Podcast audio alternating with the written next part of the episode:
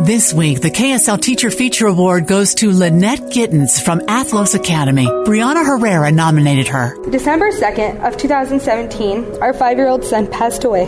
After they found out, the whole school rallied around our family and reached out with love and support. There was one teacher who really blessed her second grader who was suffering with having lost his brother and best friend. Assistant Principal Jerem Earhart talks about Lynette Gittens. She is so humble, so thoughtful, so selfless, so giving. One of the most giving people I've ever met in my life. She comes early, stays late. You will always see her with a student by her side. They want to be around her like a mother hen. Mrs. Gittens receives a special recognition award from Zions Bank, an overnight stay at the Anniversary Inn, dinner for two at the Roof Restaurant downtown, two season passes to the new Hale Center Theater in Sandy, a $200 gift card from Walmart, and at the end of the year, one lucky teacher will win the lease of a new car provided by Burt Brothers Tire and Service.